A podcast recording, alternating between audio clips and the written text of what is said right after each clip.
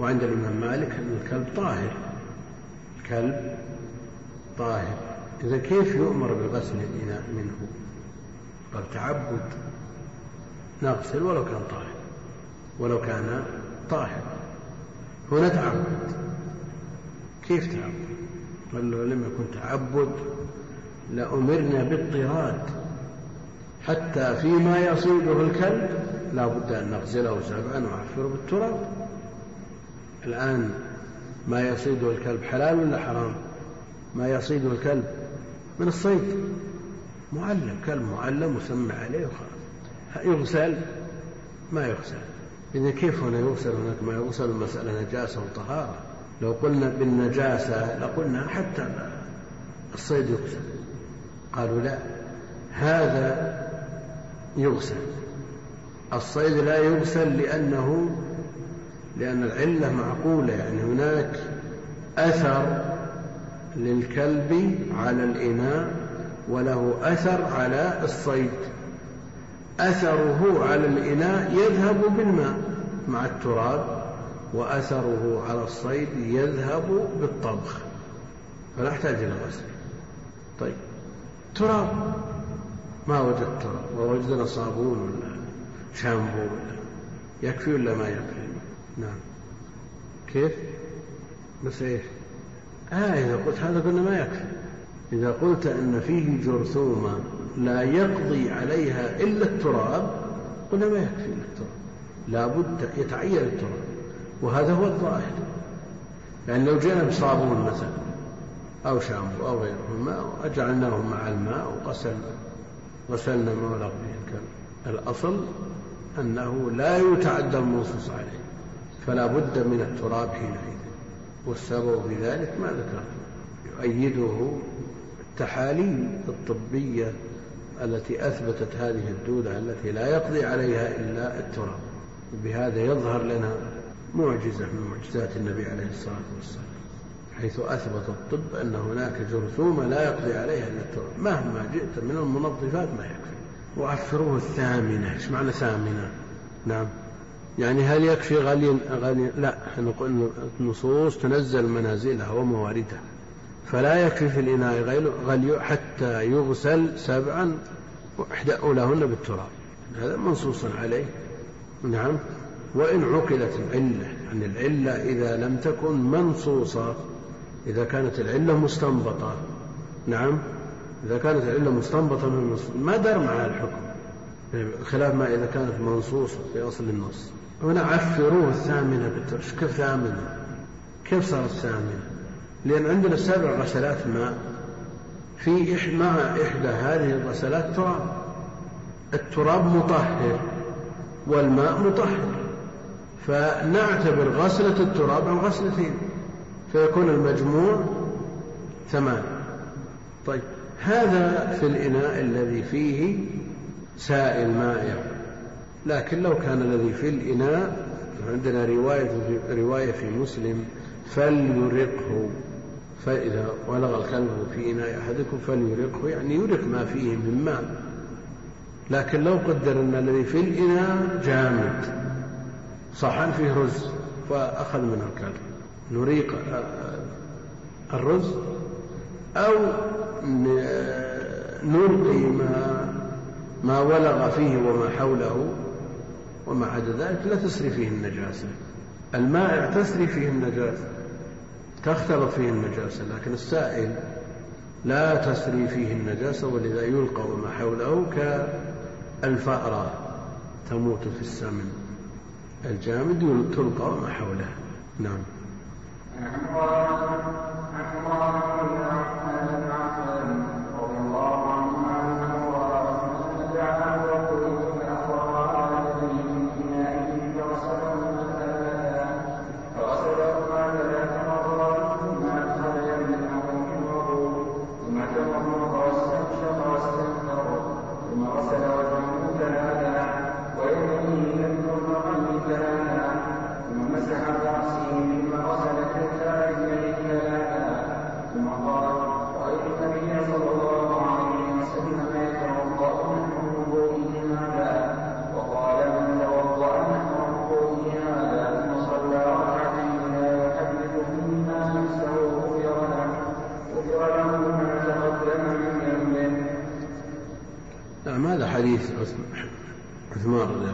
في صفة وضوء النبي عليه الصلاة والسلام في وضوئه نحو وضوء النبي عليه الصلاة والسلام يعني مثل وضوء النبي عليه الصلاة والسلام حث على الركعتين بعد الوضوء. هذا مما جاء في صفة الوضوء النبوي. حمران مولى عثمان من الموالي ومن سبع عين التمر. أن عثمان رضي الله عنه يعني مولاه دعا بوضوء الوضوء فتح الواو الماء الذي يتوضأ به. الوضوء الماء الذي يتوضأ به. فأفرغ على يديه من إنائه فغسلهما ثلاث مرات يعني أفرغ من الإناء على اليدين. أفرغ من الإناء بيده اليسرى على اليمنى. يعني أكفأ الإناء. وتلقاه باليمنى فغسل إحداهما بالأخرى ثلاثا. ثم أدخل يمينه في الوضوء ثم توضأ ثم تمضمض واستنشق واستنثر ثم غسل وجهه ثلاثا. تمضمض واستنشق واستنثر. ثلاثا ثلاثا. يتمضمض ويستنشق ثم يتمضمض ويستنشق ثم يتمضمض ويستنشق. ثلاثا ثلاثا. المضمضة والاستنشاق من كف واحدة يأخذ بيده الماء اليمنى ثم يتمضمض بمعنى أنه يدخل الماء في فمه ويحركه بلسانه ثم يمجه. ومن هذه الغرفة يستنشق يعني يجذب الماء إلى داخل الأنف بالنفس ثم يستنثر يخرج الماء بالنفس. وهل مسمى إخراج مسمى المضمضة يتناول إخراج الماء؟ أو لو قدر أنه تمضمض أدخل الماء في فمه وحركه بلسانه ثم ثم ابتلعه. يقال تمضمض ولا ما تمضمض؟ نعم. أخذ بكفه من الماء فأدخله في فمه ثم أداره داخل فمه ثم ابتلعه. كنت مضمض أو من مسمى المضمضة المج كما في القاموس وغيره. فهم أدخلوا المج من المضمضة إخراج الماء من الأنف بالنفس استنثار وإدخاله استنشاق.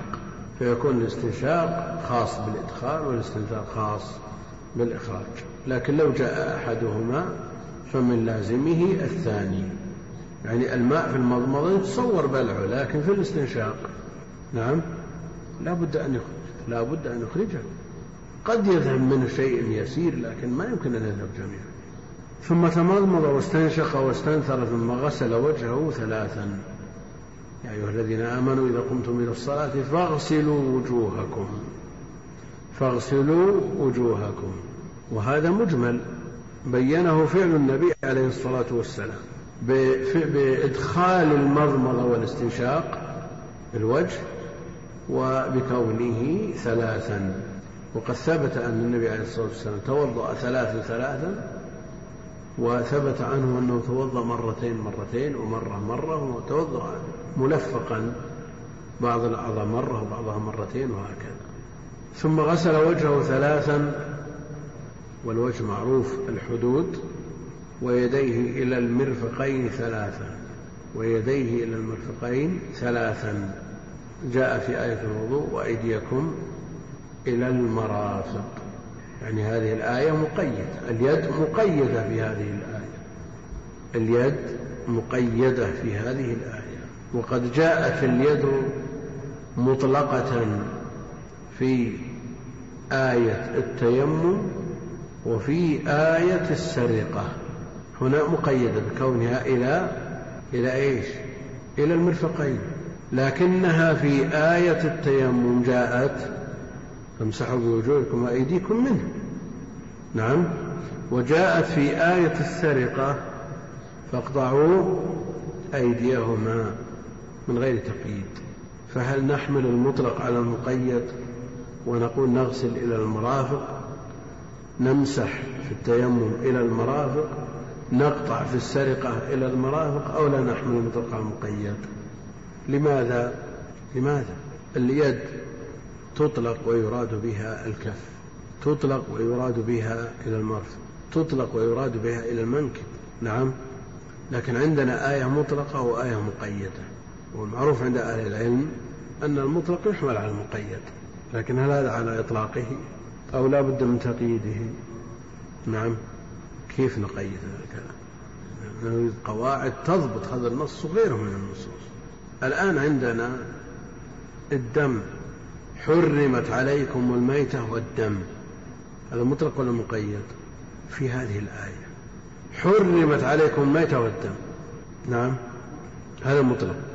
لكن قل لا أجد فيما أوحي إلي محرما على طاعم يطعمه إلا أن يكون ميتة أو دما مسفوحا.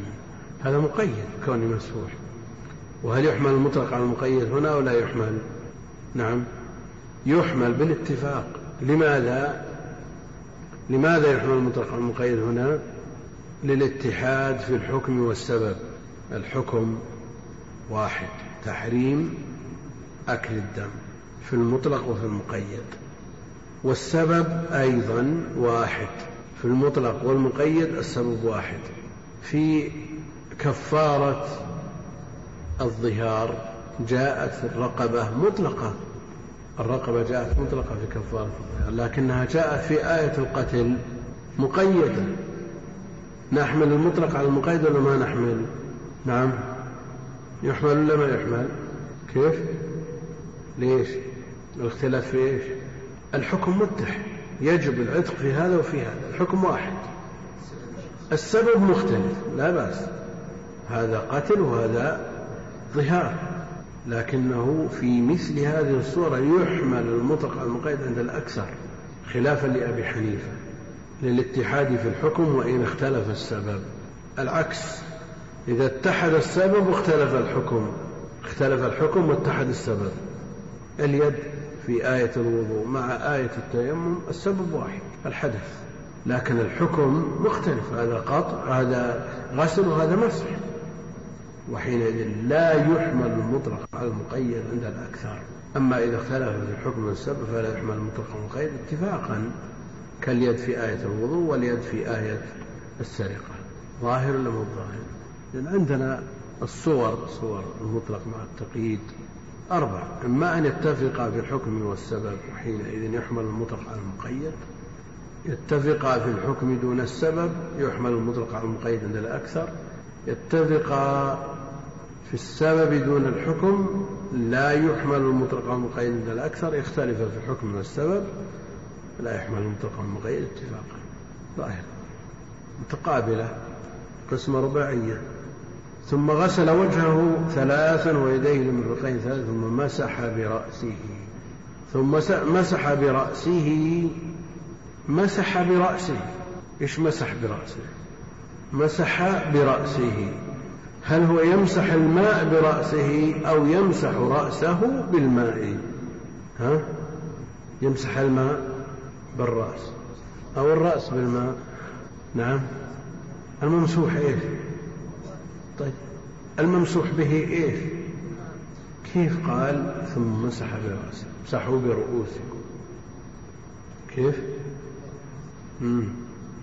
الآن الممسوح الرأس ولا الماء؟ هل أنت تأتي برأسك وتمسح به الماء؟ أو تمسح الماء به.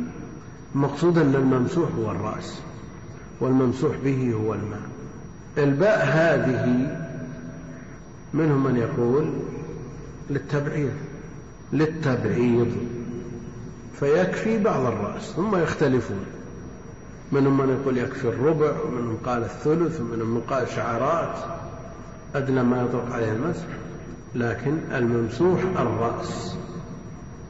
والرأس لا يترك إلا على جميعه في الأصل. ولذا الواجب تعميم الرأس بالمسح منهم من يقول هذه الباء هذه لإيش؟ للإلصاق. للإلصاق. وإذا ألصقنا الممسوح بالممسوح به نعم وجد أثره عليه. ولولا هذه الباء امسحوا برؤوسكم لولا هذه الباء لقلنا إنه يكفي مسح الرأس باليد بدون بدون بلل ثم مسح برأسه ثم غسل كلتا رجليه ثم غسل كلتا رجليه ثلاثا مسح برأسه قال ثلاثا. غسلهما ثلاث مرات أدخل يمينه في الوضوء في الوضوء ثم تمضمض واستنشق ثلاثة غسل يديه إلى المرفقين ثلاثة مسح برأسه من غير عدد ثم غسل كلتا رجليه ثلاثا فيه دليل الأكثر الذين يقولون أن المسح مرة واحدة وأنه لا يثلث وهذا قول الجمهور. قال بعضهم كالشافعية يمسح ثلاثة. لعموم حديث توضأ ثلاثا ثلاثا اقتضى ذلك أنه بما في ذلك مسح الرأس. توضأ ثلاثا بما في ذلك مسح الرأس. لكن هذا مجمل بينته النصوص مثل هذا. بينته النصوص التفصيلية في مثل هذا.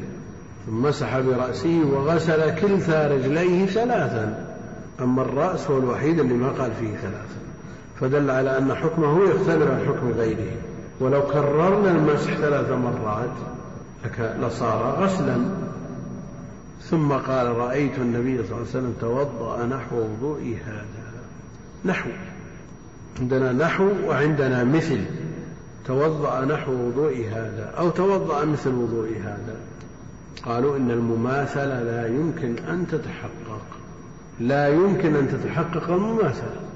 مهما حرص الإنسان على التطبيق ودقة التطبيق. ولذا جاء في الحديث لو قال مثل صار عانت شديد. يمكن ما يدرك هذا الفضل أحد. لو قال مثل لأنه يقتضي المماثلة من كل وجه. لكن نحو وضوء هذا يعني شبيه بالوضوء هذا في الجملة. وهذا أوسع وأرحب. ثم قال من توضأ نحو وضوء هذا عليه الصلاة والسلام من توضأ نحو وضوء هذا؟ ثم صلى ركعتين وهل هما ركعتا الوضوء أو غيرهما؟ المقصود أنه يصلي ركعتين بعد الوضوء ثم صلى ركعتين لا يحدث فيهما نفسه يحضر قلبه ويحرص على عدم تشويش صلاته من قبل الشيطان لا يحدث فيهما نفسه. من المعلوم أن حديث النفس يؤاخذ عليه ولا معفو عنه. نعم. معفو عنه. كيف يكون حديث النفس معفو عنه جاء في الحديث لا يحدث نفسه؟ يتحمد يحدث نفسه. لا يحدث فيه. والحديث النفس معفو عنه. لكم هاجس وخاطر وحديث نفس. وهم وعزم. مراتب القصد خمس هاجس ذكر فخاطر فحديث النفس فاستمع. يليه هم فعزم كلها رفعت إلا الأخير ففيه الإثم قد وقع. حديث النفس معفو عنه. لكن كون حديث النفس معفو عنه يعارض هذا الحديث أو هذه مرتبة فوق مرتبة العفو الموجود في الحديث. الآن هل قوله عليه الصلاة والسلام عفي عن أمتي ما حدث بأنفسها ما لم تتكلم وتعمل؟ نعم. هل يقتضي هذا أن يغفر له ما تقدم من ذنبه لمجرد مثل الحديث لأنه معفو عنه؟ نقول عدم تحديث النفس أكمل من تحديث النفس لأنه لولا العفو عن حديث النفس لحصلت المؤاخذة صح ولا لا؟ إذا كونه لا يحدث نفسه أكمل من كونه يحدث نفسه لأن حديث النفس معفو عنه وشتان بين أمر معفو عنه وبين أمر رتب عليه ثواب عظيم غفر له ما تقدم من ذنبه. فلا تعارض ظاهر ولا ظاهر؟ نعم. من توضأ نحو وضوء هذا ثم صلى ركعتين لا يحدث فيهما نفسه. غفر له ما تقدم من ذنبه قد يقول قائل لماذا؟ الآن رتب على عدم حديث النفس وحديث النفس معفو عنه. نقول نعم حديث النفس معفو عنه. لا يؤاخذ عليه. لا يؤاخذ عليه. نعم منشغل لكنه مع ذلك لا يؤاخذ. لا يؤاخذ لكنه ليس له من صلاته إلا ما عقل كونه يحدث نفسه مع كونه معفو عنه حديث النفس إلا أنه مفضول. إلا أنه لولا هذا العفو لكان مؤاخذا. نعم. يعني أيهم أفضل؟ شخص قاتل عفي عنه عفى عنه أهل الدم وشخص ما قتل. نعم. الذي لم يقتل أفضل. وقاتل أدنى منزلة وإن عفي عنه. لأن العفو يدل لولاه على المؤاخذة. لولا العفو لدل الحكم على المؤاخذة. فكونك تفعل فعلا الأصل أن تؤاخذ فيه لكن عفي عنك. أفضل منه ألا تفعله أصلا. نعم. أفضل منه ألا, ألا تفعل أصلا. قد يقول قائل أن فاعل الذنب ما هو بحديث نفس فاعل ذنب فاعل كبيرة من كبائر الذنوب تاب منها هل هو أفضل ممن لم يفعل أو غير أو ليس بأفضل؟ إذا تاب إلا من تاب وآمن وعمل عملا صالحا. فأولئك يبدل الله سيئاتهم حسنات. شخص جالس في بيته صلى العصر وخرج من المسجد جلس في بيته إلى أذان المغرب ما فعل قربة ولا ارتكب محظور. جالس تكلم كلام مباح أو جاء الفراش ونام إلى أذان المغرب. وشخص خرج وفعل معصية ثم تاب منها توبة نصوحا أيهم أفضل؟ نعم عندنا ثلاثة ثلاثة أشخاص. نعم. شخص صلى العصر في المسجد وجلس يقرأ القرآن إلى أن صلى المغرب. هذا على طاعة. ثاني صلى العصر ثم ذهب إلى فراشه ونام إلى أذان المغرب. هذا لا له ولا عليه. شخص ثالث نعم صلى العصر ثم فعل معصية. كبيرة من كبائر الذنوب فتاب منها توبة نصوحا وصلى المغرب. الرابع تتميم القسمة فعل هذه المعصية ولا تاب الذي جلس في المسجد يقرأ إلى أذان المغرب هذا أمر مفروغ منه. هذا على خير هذا. نعم. والذي فعل المعصية ولم يتب أيضا مفروغ منه. هذا ما محل بحث. نحن بين الاثنين. اللي نام إلى أن الذي نام إلى أذن المغرب وبين الذي فعل المعصية وتاب منها. آية الفرقان. والذين لا يدعون مع الله إلها آخر. ولا يقتلون النفس التي حرم الله إلا بالحق ولا يزنون. ومن يفعل ذلك يلقى أثاما يضاعف له العذاب. الأمر عظيم ليس بالسهل. ثم استثني من تاب إلا من تاب. وآمن وعمل عملا صالحا فأولئك يبدل الله سيئاتهم حسنات. هذا الذي تاب توبة نصوحة بشروطها أفضل من الذي نام لكن هل هو أفضل من الذي جلس يقرأ القرآن. نعم. لماذا؟ هذا بدل سيئات حسنات وهذاك من الأصل حسنات أيهما أفضل؟ لماذا؟ حسنة وهذا صارت حسنات بفضل الله عز وجل. فضل الله لا يحد انقلبت حسنات يعني لو افترضنا أن شخصين بلغا من العمر توأم اثنين خوان السبعين سنة. أحدهما منذ من أن نشأوا في طاعة الله والثاني منذ أن نشأوا جرائم المنكرات. ثم في نهاية السبعين هذا تاب توبة نصوح وهذا استمر في طاعات أيهما أفضل؟ هذا كسب حسنات من, من, من, من عمل الطاعة. وهذا كسب حسنات هي في الأصل سيئات انقلبت إلى حسنات. وأن تفترض مثلا أنه هذا كسب مليون حسنة. هذه مسألة تقريبية. الذي عمل طول عمره بالحسنات عمل كسب مليون حسنة. والثاني عمل مليون سيئة وتاب منها فانقلبت حسنات الذي عمل الحسنات الحسنة بعشر أمثالها والذي عمل السيئات وانقلبت حسنات البدل له حكم المبدل السيئات لا تضاعف. إذا الحسنات بدلها ما تضاعف. نعود إلى حديثنا. حديث ومن خشيته سؤال عاقبة لا يريد الآن الواحد شخص يدرس مثلا يعلم الناس الخير قال الله وقال رسوله خمسين ستين سنة وفي النهاية يقول ليت الكفاف ما يدري وش قارف هالنية هذه وش لأن العلم الشرعي والأعمال الصالحة من أعمال الآخرة المحضة التي لو يحصل فيها أدنى خدش في الإخلاص والنية يتضرر صاحبها. فأمر النية ليس بالسهل. أمر الإخلاص شأنه عظيم. يعني لو وقفنا عند قوله بدا لهم من الله ما لم يكونوا يحتسبون. يعني شخص جالس على كرسي في المسجد ليل نهار يعلم الناس الخير. الناس تظنه في مصاف الأنبياء. سبعين ثمانين سنة يعلم الناس الخير. ويمكن أنه أول من تسعر به النار يوم القيامة. المسألة ليست سهلة. وإن أحدكم ليعمل بعمل أهل الجنة حتى ما يكون بينه وبينها إلا ذراع فيسبق عليه الكتاب فيعمل بعمل النار فيدخلها المسألة ليست بالسهل كل إنسان يتمنى المخلاص والكفاف لكن الله الله يعفو سامح الله يتجاوز عن الجميع. نعود إلى ما تسبب في خروجنا عن الموضوع واستطردنا عن الاستطراد ثم صلى ركعتين لا يحدث فيهما نفسه. غفر الله له ما تقدم من جنبه. نعم. إذا حدث نفسه نقص أجره. لماذا؟ لأنه ليس له من صلاته إلا ما عقل وفي هذا حث على المجاهدة مجاهدة النفس ومجاهدة الشيطان الذي إذا أذن أدبر وله ذراط إذا أذن للصلاة أدبر وله ذراط ثم إذا فرغ الأذان أقبل ثم إذا ثوب بالصلاة يعني قيم لها أدبر ثم إذا فرغ من الإقامة أقبل. يوسوس للناس ويذكرهم بما لم يذكر.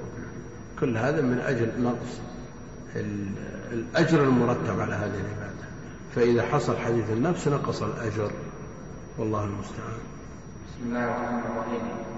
الحمد لله والصلاة والسلام على من لا نبي بعد.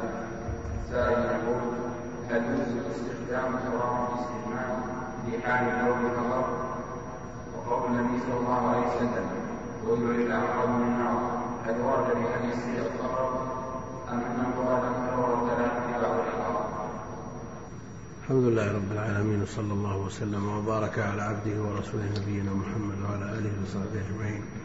الأصل في ما يزيل أثر الخارج من السبيلين الماء والأحجار. يقوم مقام الأحجار الأجسام الخشنة الخشنة التي تنقي المحل. تقوم مقام الأحجار. فالتراب إذا أنقى المحل وليس المقصود في لا في الاستجمار بالحجارة ولا في ما يقوم مقامه الإنقاء بمعنى عودة خشون المحل مئة بالمئة كالماء لا. أن لا يبقى إلا أثر لا يزول إلا بالماء. إذا بقي أثر لا يزول إلا بالماء يكون حينئذ أدت الحجارة أو ما يقوم مقامها الغرض وإلا ما يمكن أن يكون الحجارة أو ما يقوم مقامها بمثابة الماء. الماء يزيل بالكلية. والحجارة ضابطها أن يبقى أن لا يبقى إلا أثر لا يزيله إلا الماء.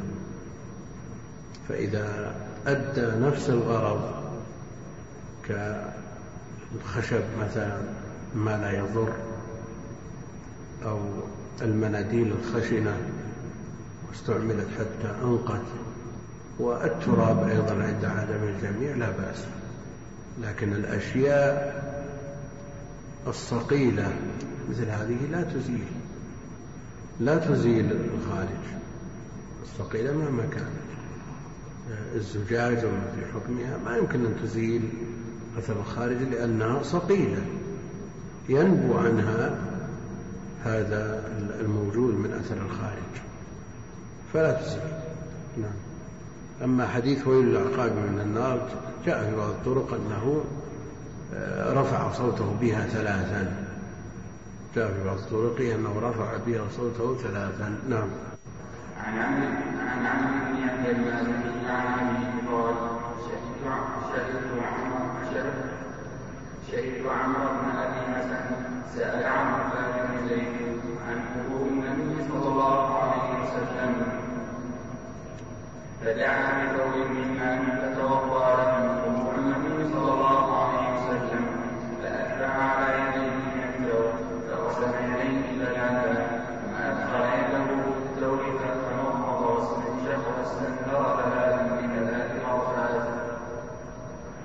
ثم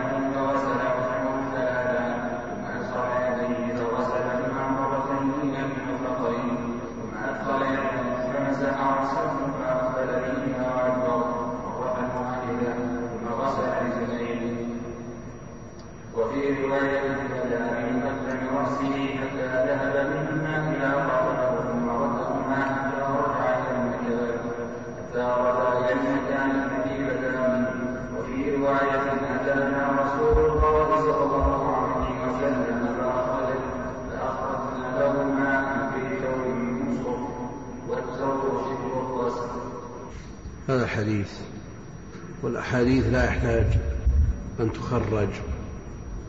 ولذا تلاحظون أن المؤلف رحمه الله تعالى ما يقول رواه البخاري رواه مسلم رواه متفق عليه رواه كذا. لأن شرطه أن يكون الأحاديث من الصحيحين. هذا الأصل قد يختل الشرط فيروي من البخاري منفردا به ويروي من مسلم منفردا به وهذا موجود ويشير إلى ذلك. يقول رحمه الله تعالى عن عمرو بن يحيى المازني عن أبيه قال شهدت عمرو بن أبي الحسن سأل عبد الله بن زيد الصحابي عبد الله بن زيد بن عاصم راوي حديث الوضوء صحابي معروف غير عبد الله بن زيد بن عبد ربه راوي حديث الأذان الرؤيا حينما قال طاف بي وأنا نائم رجل يقول تقول الله أكبر الله أكبر إلى آخره. هذا راوي حديث الوضوء عبد الله بن زيد بن عاصم سأله عمرو عمرو بن أبي حسن عن وضوء رسول الله صلى الله عليه وسلم عن, عن كيفيته وصفته فأكفأ على يده من التور عندك؟ الآن من الذي أكفأ؟ هل هو يخبر عن النبي عليه الصلاة والسلام أنه أكفأ أو يتوضأ ويشرح كيفية وضوئه عليه الصلاة والسلام بالفعل. ظاهر هذا أنه يشرحه بالفعل. سأل عبد الله بن زيد عن وضوء رسول الله صلى الله عليه وسلم فأكفأ على يديه. يعني شرح له كيفية الوضوء النبوي بالفعل. فأكفأ على يديه من التور. تور إناء واسع الفم يشبه الطست. فغسل يديه ثلاثا أكفأ على يديه من التور فغسل يديه ثلاثا الأصل أن يكفئ الإناء بيده اليسرى ويفرغ على اليمنى ثم يغسل اليمنى اليسرى باليمنى أو اليمنى باليسرى. ثلاث مرات وهذا الغسل مستحب مستحب قبل البداءة بالوضوء وهذا غير الأمر بغسل اليدين بالنسبة للقائم من النوم الذي سبق الحديث عنه. ثم أدخل يده في التور بعد أن غسلهما ثلاثا أدخل يده في التور فتمضمض واستنشق واستنثر ثلاثا بثلاث غرفات. يعني كل غرفة مشتملة على مضمضة واستنشاق.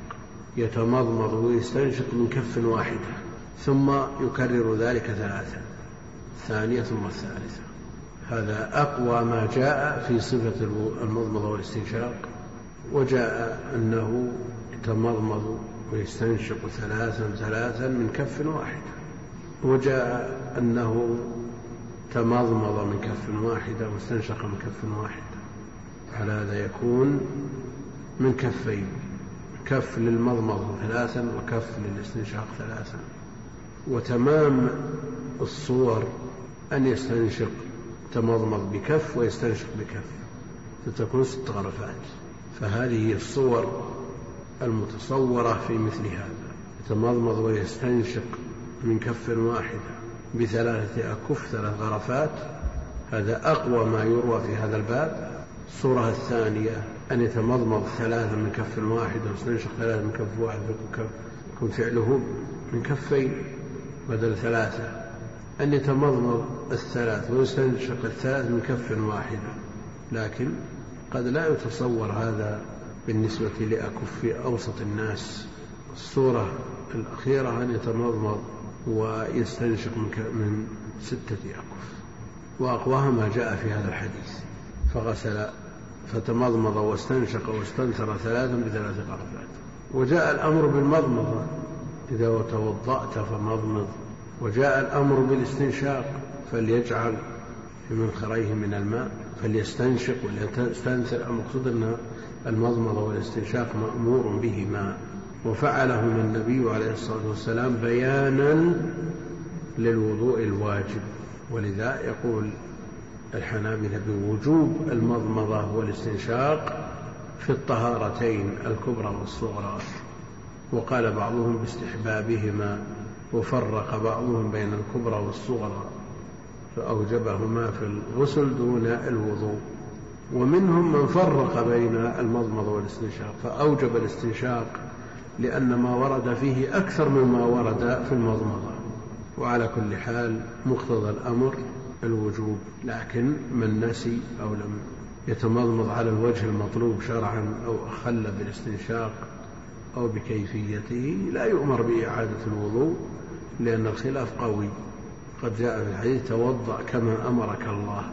للطرف الآخر الذي لا يوجب المضمضة والاستنشاق أن يقول ليس فيما أمرني الله جل وعلا مضمضة والاستنشاق. فالذي في الآية فاغسلوا وجوهكم والوجه ما تحصل به المواجهة وليس الأنف والفم مما تحصل به المواجهة بدليل أنه إذا واجه أحدا لا يفتح فاه له.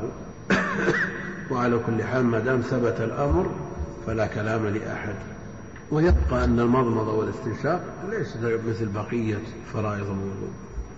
ثم أدخل يده في التور فغسل وجهه ثلاثا. وهذا فرض من فرائض الوضوء. لا يصح الوضوء إلا به. إذا قمتم إلى الصلاة فاغسلوا وجوهكم. ثم أدخل يده فغسلهما مرتين. غسل اليدين المقصود باليد من رؤوس الأصابع إلى المرفقين. والمرفقان داخلان فيما يغسل داخلان فيما يغسل لأنه عليه الصلاة والسلام أدار الماء على مرفقيه وتوضأ عليه الصلاة والسلام حتى أشرع في العضد وإلا مقتضى إلى التي هي حرف غاية لا يستلزم أن يدخل المرفق أو لا يدخل بل لا بد من نص آخر لأنها جاءت في بعض النصوص تقتضي دخول الغاية دخول المغية في الغاية. وجاء في نصوص أخرى لا تدخل لكن كونه عليه الصلاة والسلام دار الماء على مرفقيه يدل على أن المرفقين داخلان. ثم أدخل يده في التوب فغسل وجهه ثم أدخل يده في يده فغسلهما مرتين إلى المرفقين. الوجه ثلاثا وغسل اليدين مرتين ومسح الرأس مرة واحدة. هذا وضوء ملفق بالنسبة للعدد. يعني ثبت عن الرسول صلى الله عليه وسلم توضأ ثلاثة ثلاثة على وتيرة واحدة. وثبت عنه توضأ مرتين مرتين ومرة مرة وثبت عنه أنه توضأ ملفقا يعني مر بعض الأعضاء مرة وبعضها مرتين وبعضها ثلاثا. كل هذا في دائرة السنة. الواحدة سنة والاثنتان سنة والثلاث سنة. ولذا من شك هل غسل وجهه مرتين أو ثلاثا ماذا يصنع؟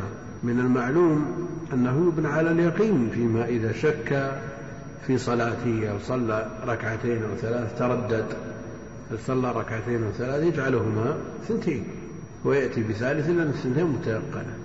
لكن إذا توضأ وشك هل غسل وجهه مرتين أو ثلاثا أو غسل يديه مرتين أو ثلاثا أو رجليه مرتين أو ثلاثا يبني على إيش؟ على الأقل أو على الأكثر. نعم. يبني على الأكثر لأنها إن كانت في الحقيقة ثلاث فالزيادة عليها بدعة. وإن كانت في الحقيقة اثنتان نعم فالاقتصار على اثنتين سنة. نعم فيبني حينئذ على الأكثر لأنه إن كان الأكثر بالفعل هو الثلاث وهذا هو الحاصل فما زاد عن المشروع. وإن نقص صار في الحقيقة وظن أنها ثلاث وهي في الحقيقة اثنتين الأمر سهل. الرسول توضأ مرتين مرتين. لكن إذا بنى على الأقل وجعلهما اثنتين وزاد ثالثة ليخرج بيقين من العهدة نقول لا يا أخي تخرج أنت متردد بين سنة وبدعة. فكونك تتردد بين السنتين أفضل من كونك تتردد بين سنة وبدعة. ثم أدخل يديه فمسح بهما رأسه. يعني بماء جديد. أدخل يديه في الإناء مسح بهما باليدين المبلولتين بالماء رأسه فأقبل بهما وأدبر مرة واحدة. وهذا هو المرجع عند أكثر العلماء أن مسح مسح الرأس يكون مرة واحدة.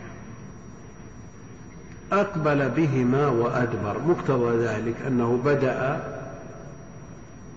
منين لا.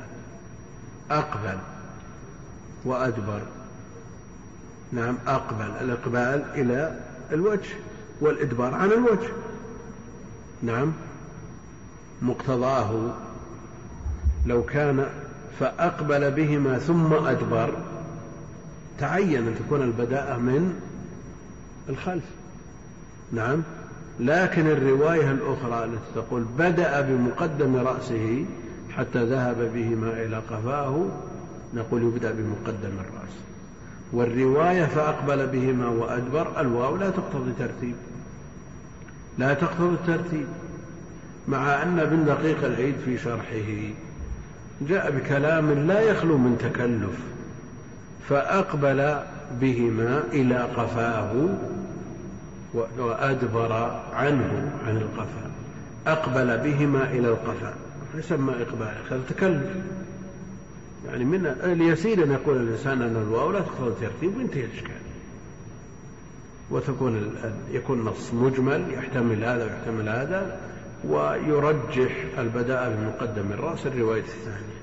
في رواية بدأ بمقدم رأسه حتى ذهب بما إلى قفاه. ثم غسل رجليه. يعني فسر ما تقدم ذكره من إطالة التحجيل بأنه كاد يبلغ المنكبين. المنكب هنا مجتمع رأس العظم مع الكتف. ثم غسل رجليه حتى رفع إلى الساقين. هذا فهم من أبي هريرة أنه ما دام أمة محمد يبعثون غرا محجلين لماذا لا نزيد في التحجيل والقرة لأن هذا أمر مطلوب محبوب لماذا لا نزيد؟ نقول لا, لا نزيد بل نقف على ما جاءنا عن المعصوم عليه الصلاة والسلام. ثم قال سمعت رسول الله صلى الله عليه وسلم يقول إن أمتي يدعون يوم القيامة غرا محجلين من آثار الوضوء فمن استطاع منكم أن يطيل غرته وتحجيله فليفعل. وعرفنا أن الحفاظ حكموا بأن هذا مدرج من قول أبي هريرة. وفي لفظ لمسلم سمعت خليلي صلى الله عليه وسلم يقول تبلغ الحلية من المؤمن حيث يبلغ الوضوء ويريد بذلك أن يزيد لكي تكون حليته أكثر.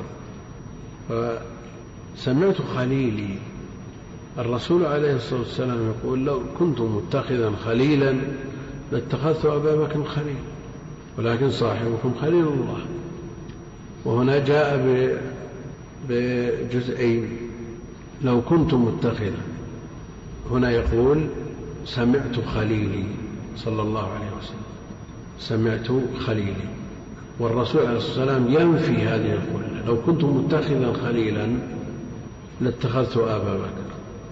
فأهل العلم يقولون المنفي والممنوع كونه عليه الصلاة والسلام يتخذ أحدا من الناس خليلا. أما كونه يتخذ خليل يحب من قبل بعض المسلمين نهاية المحبة وخالص المحبة ما في مانع الخلة غاية المحبة ونهايتها. يعني المحبة اللائقة بالبشر. اللائقة بالبشر أما ما زاد على ذلك مما هو من خصائص الرب جل وعلا فلا. فكون النبي عليه الصلاة والسلام يتخذ غيره خليلا هذا هو لأنه خليل الله. أما كون غيره يتخذه خليلا فلا بأس. ولذا قال سمعت خليل صلى الله عليه وسلم يقول تبلغ الحلية.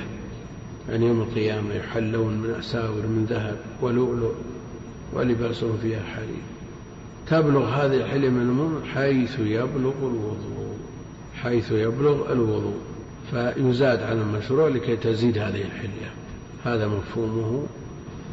سم. قال المؤلف رحمه الله تعالى باب الاستطابة عن أنس بن مالك رضي الله عنه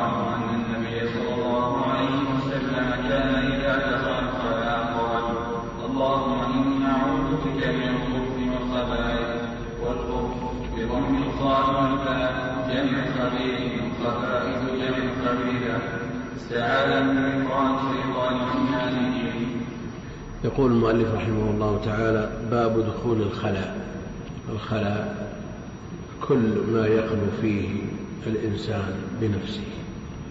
كل ما يخلو فيه الإنسان بنفسه.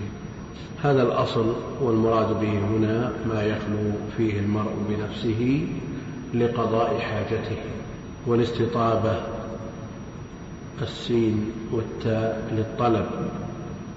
يعني طلب الطيب والطيب إنما يكون الطيب والإطابة إنما تكون بإزالة ما يستقذر ويستقبح دخول الخلاء لقضاء الحاجة والاستطابة إزالة الأثر المتبقي بعد قضاء الحاجة بالاستنجاء والاستجمار.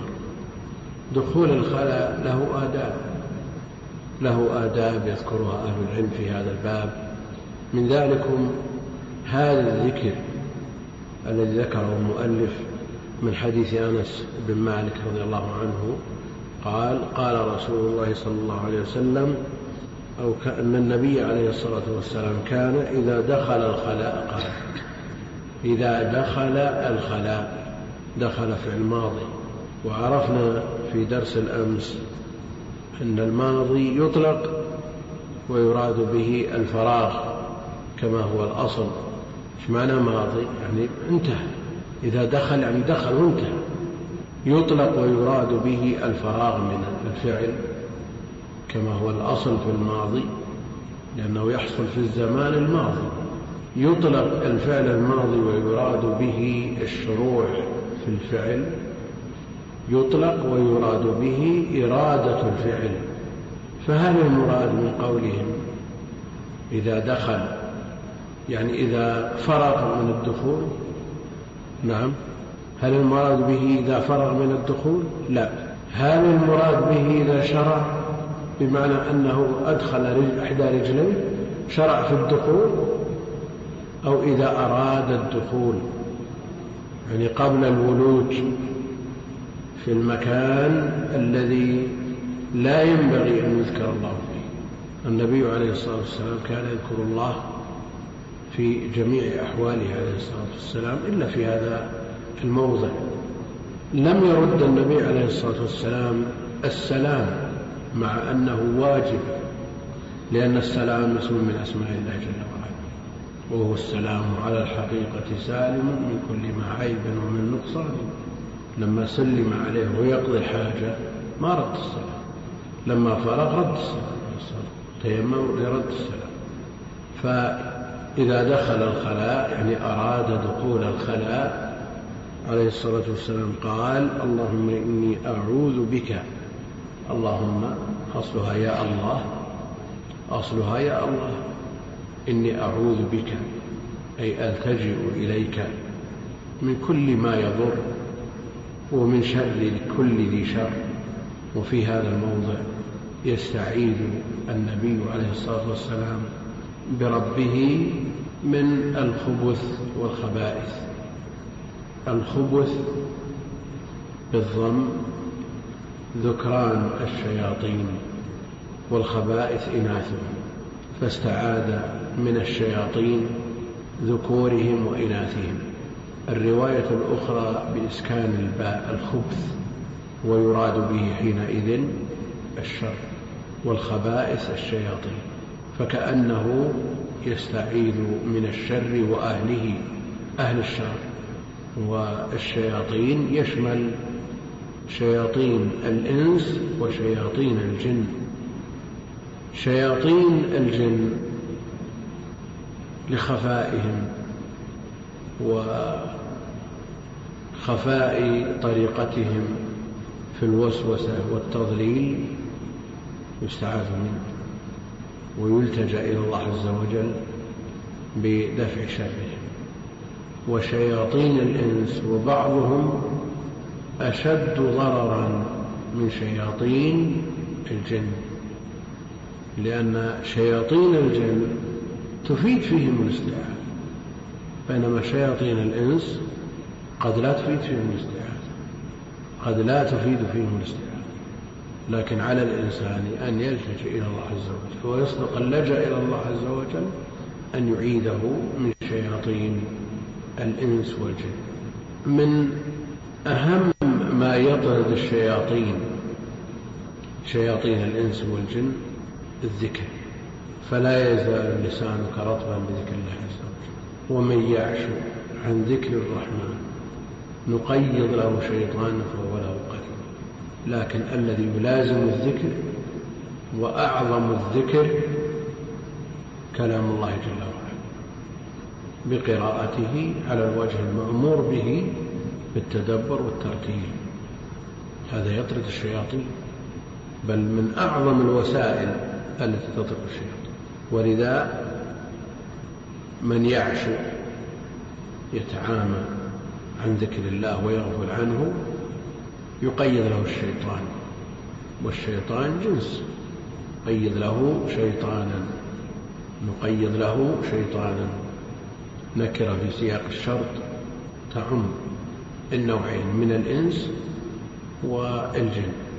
شياطين الإنس والجن يوحي بعضهم إلى بعض زخرف القول وإن تعاون عليه النوعان هلك إلا أن لطف الله به جل وعلا وأنقذه وأحيا قلبه وارتبط بربه. وإلا في مثل هذه الحالة يستعيذ من الشياطين لأن هذه الكنوف وهذه الحشوش مأوى للشياطين. تحب الأماكن القذرة تحب النجاسات تحب المستقذرات تحب هذه الأماكن التي لا ينبغي فيها ذكر الله عز وجل. لكن إذا أردت أن تدخل استعذ بالله. فيعصمك الله جل وعلا من هؤلاء الشياطين. نعم. وعن أبي ايوب الانصاري رضي الله عنه قال قال رسول الله صلى الله عليه وسلم إذا اتيتم الله فلا تستغفروا قبله قراءه ولا بول ولا تستكبروا ولا تستكبروا وما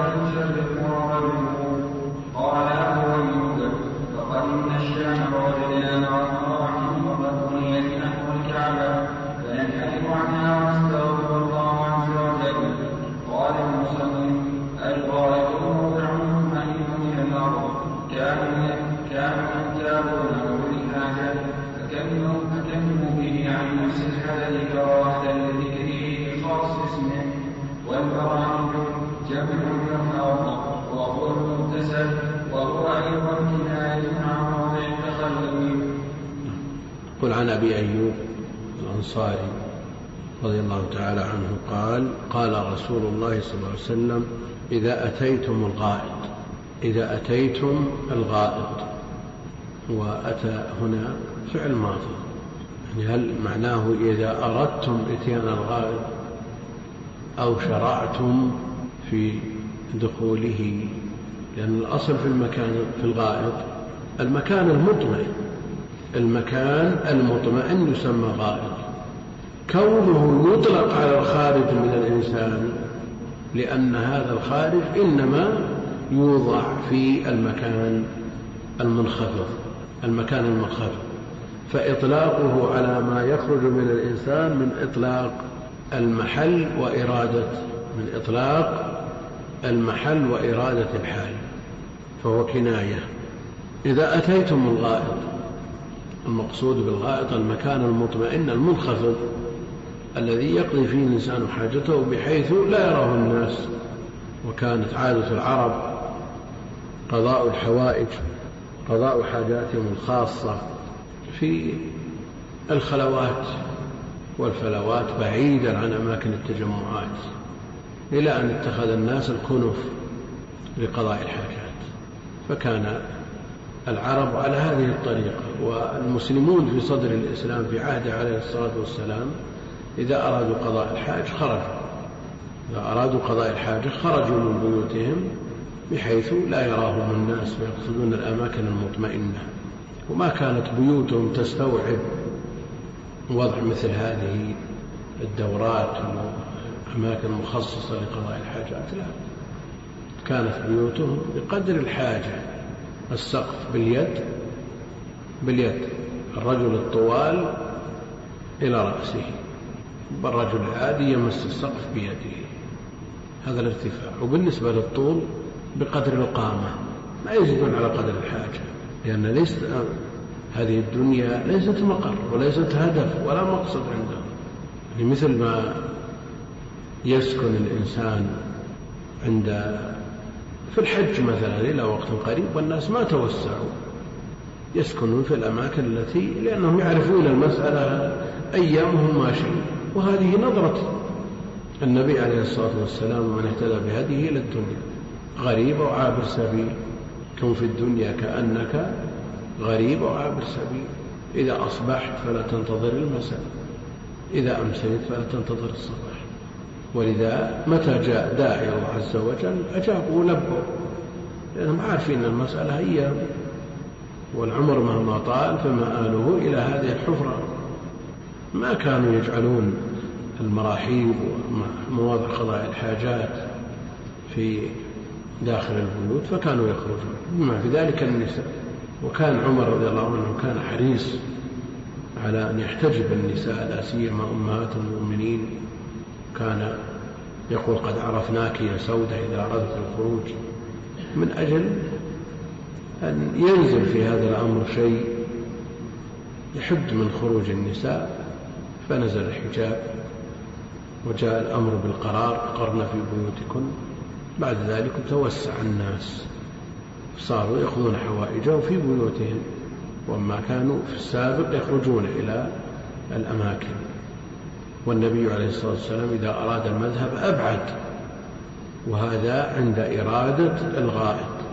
أما عند إرادة البول فلا يحتاج أن يبعد. نعم لا يبول في طريق الناس ولا في ظلهم ولا في مواردهم. يأتي إلى زاوية كما فعل النبي عليه الصلاة والسلام في حديث حذيفة أتى إلى سباطة قوم فقال لحذيفة أدنه فدنا. فبال قائما عليه الصلاة والسلام. هذا في الكتب السبعة رواه الجماعة. المقصود أن هذه حالتهم وديدنهم وطريقتهم. إذا أتيتم الغائط فلا تستقبلوا القبلة بغائط ولا بول يحرم أن يستقبل الإنسان القبلة إذا أراد قضاء الحاجة. لا بالغائط ولا بالبول. فلا تستقبلوا القبلة ولا تستدبروها. لا تجعل القبلة تلقاء وجهك ولا خلف ظهرك وأنت تقضي الحاجة. وهذا ظاهر في الصحاري ظاهر والسياق يدل عليه. ولكن شرقوا أو غربوا. الجهة محترمة ولكن شرقوا أو غربوا. هذا خطاب لأهل المدينة. ومن كان على سمت المدينة. إذا اتجه إلى جهة المشرق أو إلى جهة المغرب إن اتجه إلى جهة المشرق فالقبلة عن يمينه وإذا اتجه إلى جهة المغرب فالقبلة عن يساره. لم يستقبل القبلة ولم يستدبرها. هذا من كان على جهة على سمت المدينة من كان شمال مكة. وفي حكمهم من كان على الجهة المقابلة الجنوبية جنوب الكعبة يشرق ويغرب. لكن من كان في شرق الكعبة كنجد مثلا أو غرب الكعبة كمصر هل يقال شرقوا أو غربوا لا. لا يقال لهم شرقوا أو غربوا لأن نجد إن غربوا استقبلوا الكعبة إن شرقوا استدبروها. أهل مصر إن غربوا استدبروا الكعبة إن شرقوا استقبلوها وهكذا. فالخطاب لأهل المدينة من كان ما كان على سمتها.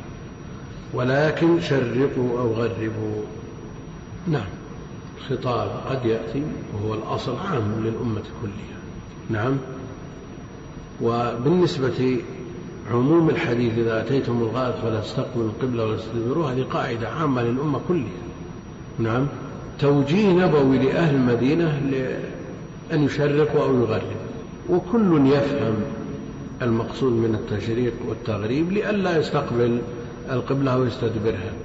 فالنهي العام لا تستقبل ولا تستدبر يشمل الجميع. فيقاس على أهل المدينة بالتشريق والتغريب من كان على سمتها ومن كان في الجهة المقابلة لها. الجهات الأخرى مقتضى النظر في الحديث يقتضي لكن أجنبوا أو أشملوا. نعم لأن العلة معروفة. الأمر بالتشريق والتغريب بالنسبة لأهل المدينة لئلا يستقبلوا القبلة فمقتضى هذا الأمر أن لا تستقبل القبلة ولا تستدبر وكل يصنع ما يحقق امتثال هذا الأمر في بلده. نعم. ممكن. ما بين المشرق والمغرب قبلة يقول عبد الله بن مبارك لأهل المشرق. يعني من كانت جهته آه، المغرب. لأن كانت جهته إلى إيش؟ إذا قلنا بين المشرق والمغرب قبلة لأهل المشرق اللي ما هم المشرق اللي هم نجد والخليج لا. لأهل المشرق اللي هم خراسان وشمال العراق. هذا كلام ابن المبارك. فتكون قبلتهم كذا. على كل حال هذا دليل على أن وسيأتي هذا الحديث هذا دليل على أن المقصود الجهة وليس المقصود عين الكعبة. لأنه يستحيل. فلا تستقبلوا القبلة بغائط ولا, ولا تستدبروها. ولكن شرقوا أو غربوا اتقاء للاستقبال والاستدبار. قال أبو أيوب فقدمنا الشام فوجدنا مراحيض قد بنيت نحو الكعبة يعني جهة الكعبة.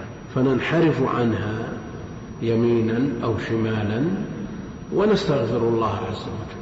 ونستغفر الله عز وجل. فعلى من دخل مرحاضا بني تجاه الكعبة أو يستدبر في الكعبة أن ينحرف يمينا أو شمالا بما يحقق امتثال لا تستقبل القبلة ولا تستدبروها وهذا الحديث خصه بعضهم في الصحاري دون البنيان.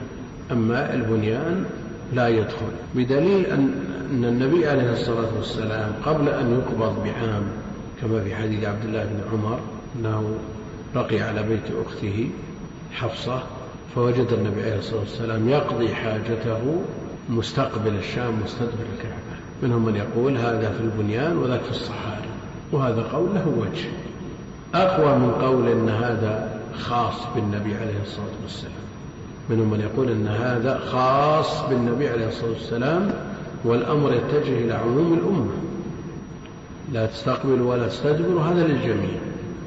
وكونه عليه الصلاة والسلام قضى حاجته مستدبر الكعبة هذا خاص به. نقول التخصيص يحتاج إلى دليل.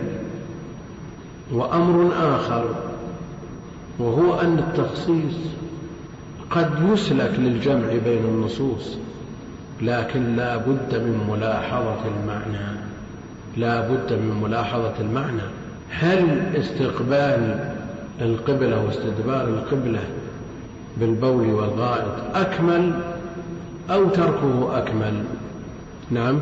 يعني ترك الاستقبال والاستدبار من تعظيم شعائر الله عز وجل. تعظيم الكعبة المعظمة عند الله عز وجل. فعدم الاستقبال والاستدبار أكمل من الاستقبال والاستدبار. فكيف نقول أن الأمة يطلب منها ما هو أكمل مما يفعله النبي عليه الصلاة والسلام؟ يلاحظ هذا ولا ما يلاحظ؟ نعم. نعيد. واضح ولا مو واضح؟ طيب. نقول الاستقبال والاستدبار من باب تعظيم هذه الجهة التي فيها بيت الله عز وجل. وتعظيم هذا البيت من تعظيم شعائر الله عز وجل. وتعظيمها من تقوى القلوب. فهو أكمل من عدمه. فكيف نقول النبي عليه الصلاة والسلام له أن يفعل ما ما هو خلاف الأكمل والأمة ممنوعة من أن تفعل خلاف الأكمل. كل كمال يطلب من الأمة فالنبي عليه الصلاة والسلام أولى به. فالقول بأن هذا خاص بالنبي عليه الصلاة والسلام لا وجه له أوجه منه أن يقال هذا خاص بالبنيان ويبقى النهي في الصحاري. ومنهم من قال فعله عليه الصلاة والسلام ناسخ للاستدبار خلاف الاستدبار لأنه عليه الصلاة والسلام قضى حاجته مستدبر الكعبة مستقبل الشام والقول بالنسخ يحتاج إلى دليل. نعم معروف المتأخر من المتقدم لكن إذا أمكن الجمع إذا أمكن الجمع بين النصوص والعمل بالنصوص كلها أولى من القول بالنسخ لأنه تعطيل لبعض النصوص. القول بالنسخ تعطيل لبعض النصوص. فأولى ما يقال أن هذا خاص بالبنيان ويبقى النهي عن استقبال الاستدبار في الصحاري ومع ذلك ما فعله أبو أيوب أحوط. أحوط. ماذا يقول؟ قال أبو أيوب فقدمنا الشام فوجدنا مراحيض قد بنيت نحو الكعبة فننحرف عنها ننحرف عن الكعبة يمينا وشمالا ونستغفر الله عز وجل. اعتراف بأن هذه المراحيض التي بنيت على غير هدى وإن كانت في البنيان فينبغي أن تعظم الكعبة. لكن لا يأثم من استقبل واستدبر في البنيان ومع ذلك الأكمل أن لا تكون تجاه الكعبة. لأن من أهل العلم من يرى الطرد أنه لا يجوز الاستقبال والاستدبار حتى في البنيان نعم. وعن عبد الله بن عمر بن الخطاب رضي الله عنهما قال رقيت يوما على بيت حفصة فرأيت النبي صلى الله عليه وسلم يقضي حاجته مستقبل الشام مستدبر الكعبة نعم. وعن أنس بن مالك رضي الله عنه هذا هذا الحديث حديث ابن عمر الذي أشرنا إليه في الشرح السابق وقلنا أنه محمول على البنيان محمول على البنيان نعم. وعن أنس بن مالك رضي الله عنه قال كان رسول الله صلى الله عليه وسلم ينزل الخلاء فأكل أنا وغلام نحن إداوة من ماء إداوة من ماء وعنزة فيستنجي بالماء والعنزة الحربة والعنزة الحربة الصغيرة والإداوة. إناء صغير من جلد. ما عندك؟ ما روجع بعد الطب ها؟ إيه لا. حديث أنس رضي الله عنه. قال كان رسول الله صلى الله عليه وسلم يدخل الخلاء. يدخل الخلاء يعني لقضاء حاجته. فأحمل أنا وغلام. أحمل أنا وغلام. نعم أنس غلام. يحمل هو وغلام نحوه. من الغلام هذا؟ نعم. عبد الله بن مسعود. لكن هل هو غلام ولا ليس بغلام؟ أما مسعود في ذلك الوقت غلام ولا ليس بغلام؟ ابن مسعود ابن مسعود. أنس صغير صحيح لكن قوله نحوي يعني الأنس من أسنان ابن مسعود أو قريب في السن. مسعود أكبر بكثير كثير. لا لا هو ابن مسعود ما في إشكال. هو ابن مسعود رضي الله عنه. أما قوله نحوي هو غلام باعتبار ما كان وباعتبار أن الخدمة كانت من شأن الغلمان أطلق عليه الغلمان من هذه الحيثية وقوله نحوي يعني ليس في السن نحوي في السن إنما نحوي في الخدمة نحوي في الخدمة وإلا ابن مسعود أكبر من أنس يمكن ثلاثين سنة كبير ابن مسعود. كان رسول الله صلى الله عليه وسلم يدخل الخلاء فأحمل أنا وغلام أنا هذه ما فائدتها الضمير هذا. إعراب الضمير فأحمل أنا وغلام. ولما ولما جيء به؟ نعم. فأحمل أنا وغلام. نعم. الفائدة المجيء بالضمير هنا فأحمل أنا وغلام. لماذا ما قال فأحمل وغلام؟ والفاعل ضمير مستتر في أحمل. لا هذه مسألة لغوية ما نحتاج لا بد من الإتيان بهذا الضمير. لا بد من الإتيان به. لا بد من الفاصل هنا. لأنه لا يجوز العطف على الضمير المرفوع إلا مع وجود الفاصل وإن على ضمير رفع متصل عطفت فافصل بالضمير المنفصل. لا بد فافصل بالضمير المنفصل أو فاصل ما وبلا فصل يرد في النظم فاشيا وضعف واعتقد. فلا بد من الاتيان بضمير الفصل في مثل هذا. فأحمل أنا وغلام نحوي في الخدمة لا في السن. معي إداوة الإداوة إناء صغير من جلد كما قال المؤلف رحمه الله إداوة مما من هذه يكون بيانية من بيانية. فاجتنبوا الرجس من الأوثان فمن هذه بيانية. إداوة من ماء وعنزة.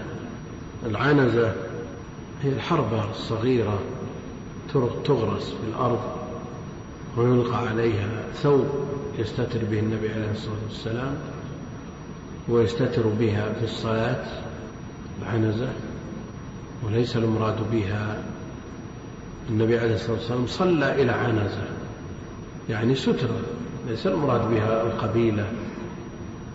كما قال بعضهم شخص عنزي قال نحن قوم لنا شرف صلى إلينا رسول الله صلى الله عليه وسلم.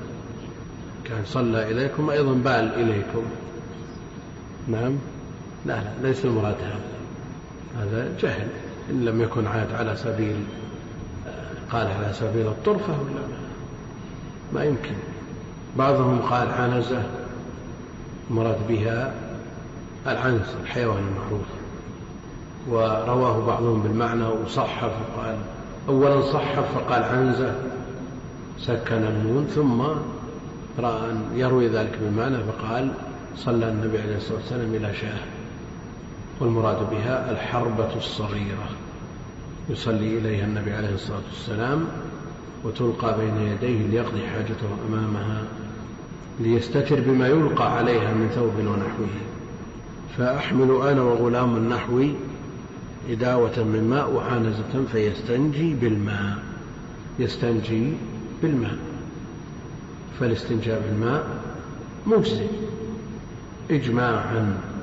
وإن وجد من يخالف في الصدر الأول.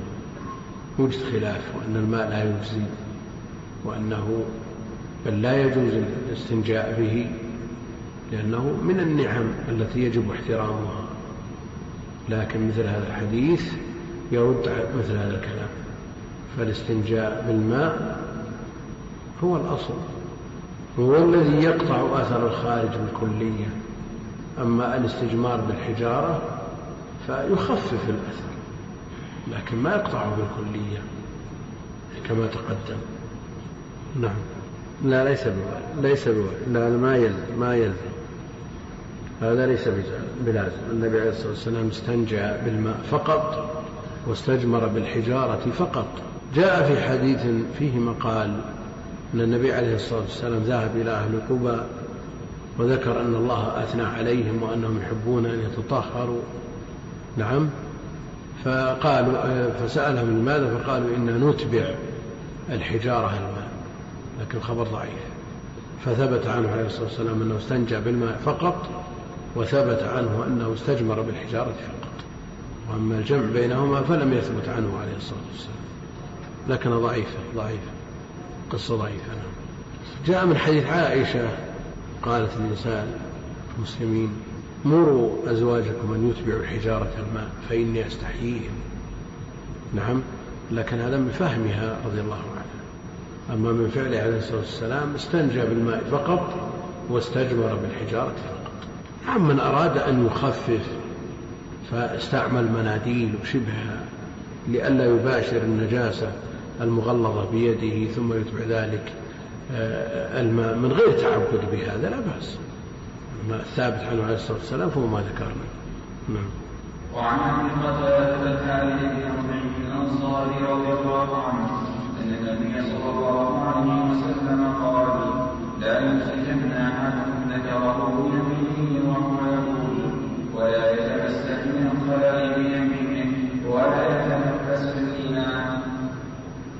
عن أبي قتادة الحارث بن ربعي الأنصاري رضي الله عنه أن النبي عليه الصلاة والسلام قال لا يمسن ولا يمسكن لا يمسن أحدكم ذكره بيمينه وهو يبول وهذا داخل في ما تقدم من أن اليمين تكون للأعمال الشريفة. بخلاف الشمال فهي لما استقبح فنهي الإنسان أن يمس ذكره بيمينه. حال البول هل مفهوم هذا أنه له أن يمس ذكره بيمينه في غير حالة البول؟ بمعنى وهو يبول حال والحال أنه يبول ولا يمسن أحدكم ذكره بيمينه وهو يبول. مفهوم هذا أنه له أن يمس ذكره بيمينه في غير حال البول فيكون النهي خاص بحال البول. لكن مع ذلك الأصول العامة والأدلة التي تقدم شيء منها تدل على أنه لا يمس ذكره بيمينه مطلقا لأن هذا مما يستقدر ويستقبح. فلو احتاج إلى أن يمس ذكره استعمل الشمال ويستوي في ذلك الفرجان القبول والدبر. لهما من اليدين الشمال وأما اليمين فينبغي أن تكرم عن مثلها. ولا يتمسح من الخلاء بيمينه بل يستعمل في ذلك يده الشمال لأن اليمين ينبغي أن تحترم فتستعمل فيما يحمد. وفيما يمدح في الأمور الشريفة للأمور الوضيعة. ولا يتنفس في الإناء لا يتنفس في الإناء. النبي عليه الصلاة والسلام إذا شرب شرب ثلاثا. تنفس خارج الإناء. لئلا يخرج منه شيء مما يستقذر. وكذلك النفس له رائحة كريهة. ويحتمل أن يصاحب هذه الرائحة أمور تخفى على الناس. أثبت الطب أن هناك جراثيم لا تدرك بالعين المجردة. تخرج من الإنسان مع النفس فكونه يتنفس خارج الإناء هذا هو المطلوب. والتنفس في في الإناء مكروه كراهية شديدة عند أهل العلم لما ثبت فيه من النهي لأنه يقذره ما على نفسه إن أراد معاودة الشرب أو على غيره من ينتظره ممن يريد الشرب بعده. نعم. وعن عبد الله بن عباس رضي الله عنهما قال مر النبي صلى الله عليه وسلم بقبره فقال انهما لمعذبان ما معذبان في كبير اما احدهما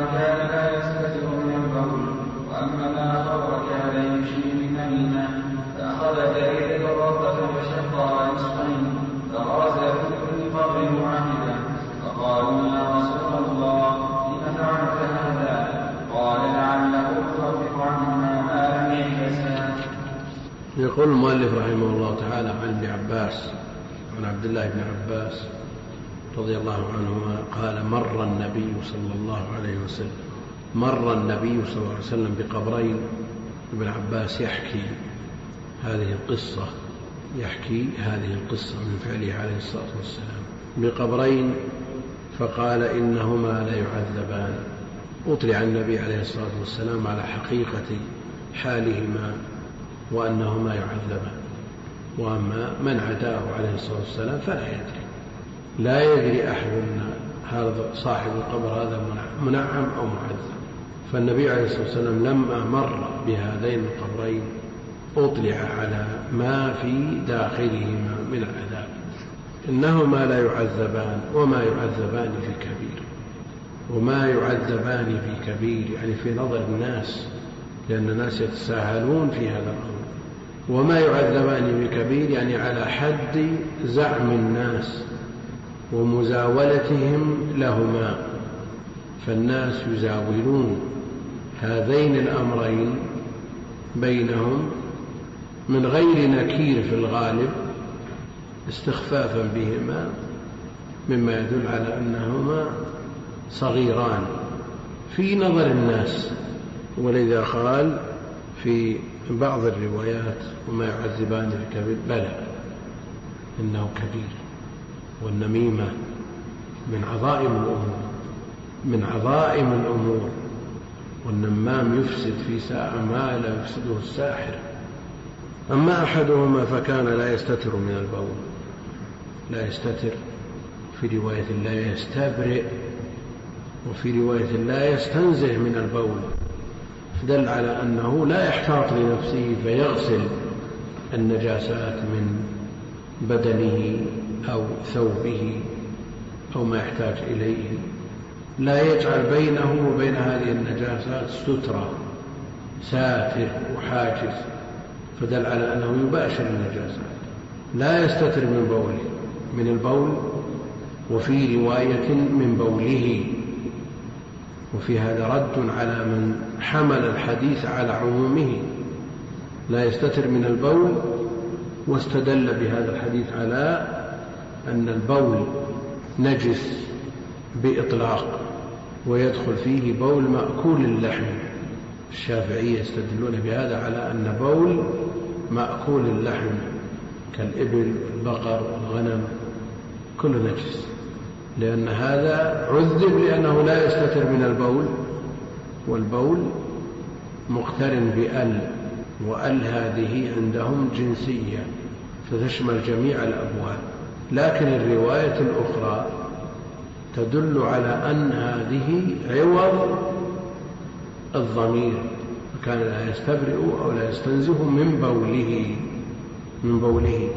فدل على أنه بول آدمي وبول الآدمي نجس بالإجماع.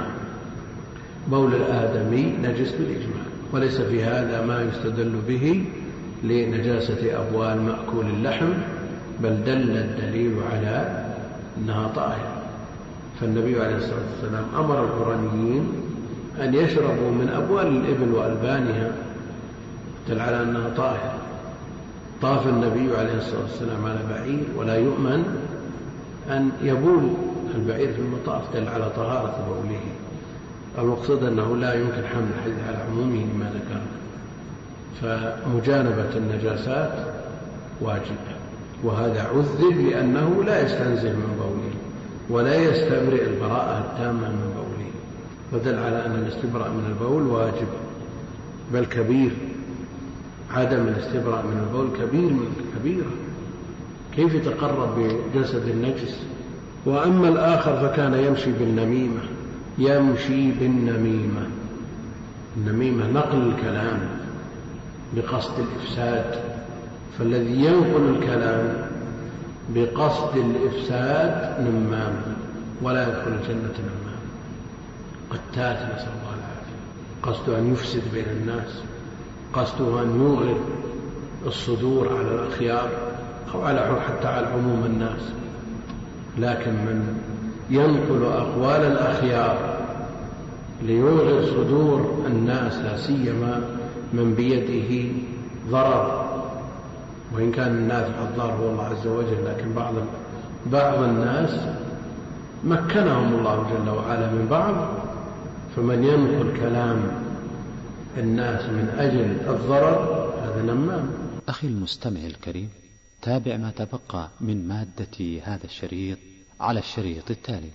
مع تحيات تسجيلات الراية الإسلامية بالرياض هاتف رقم أربعة تسعة واحد واحد تسعة ثمانية خمسة. والسلام عليكم ورحمة الله وبركاته.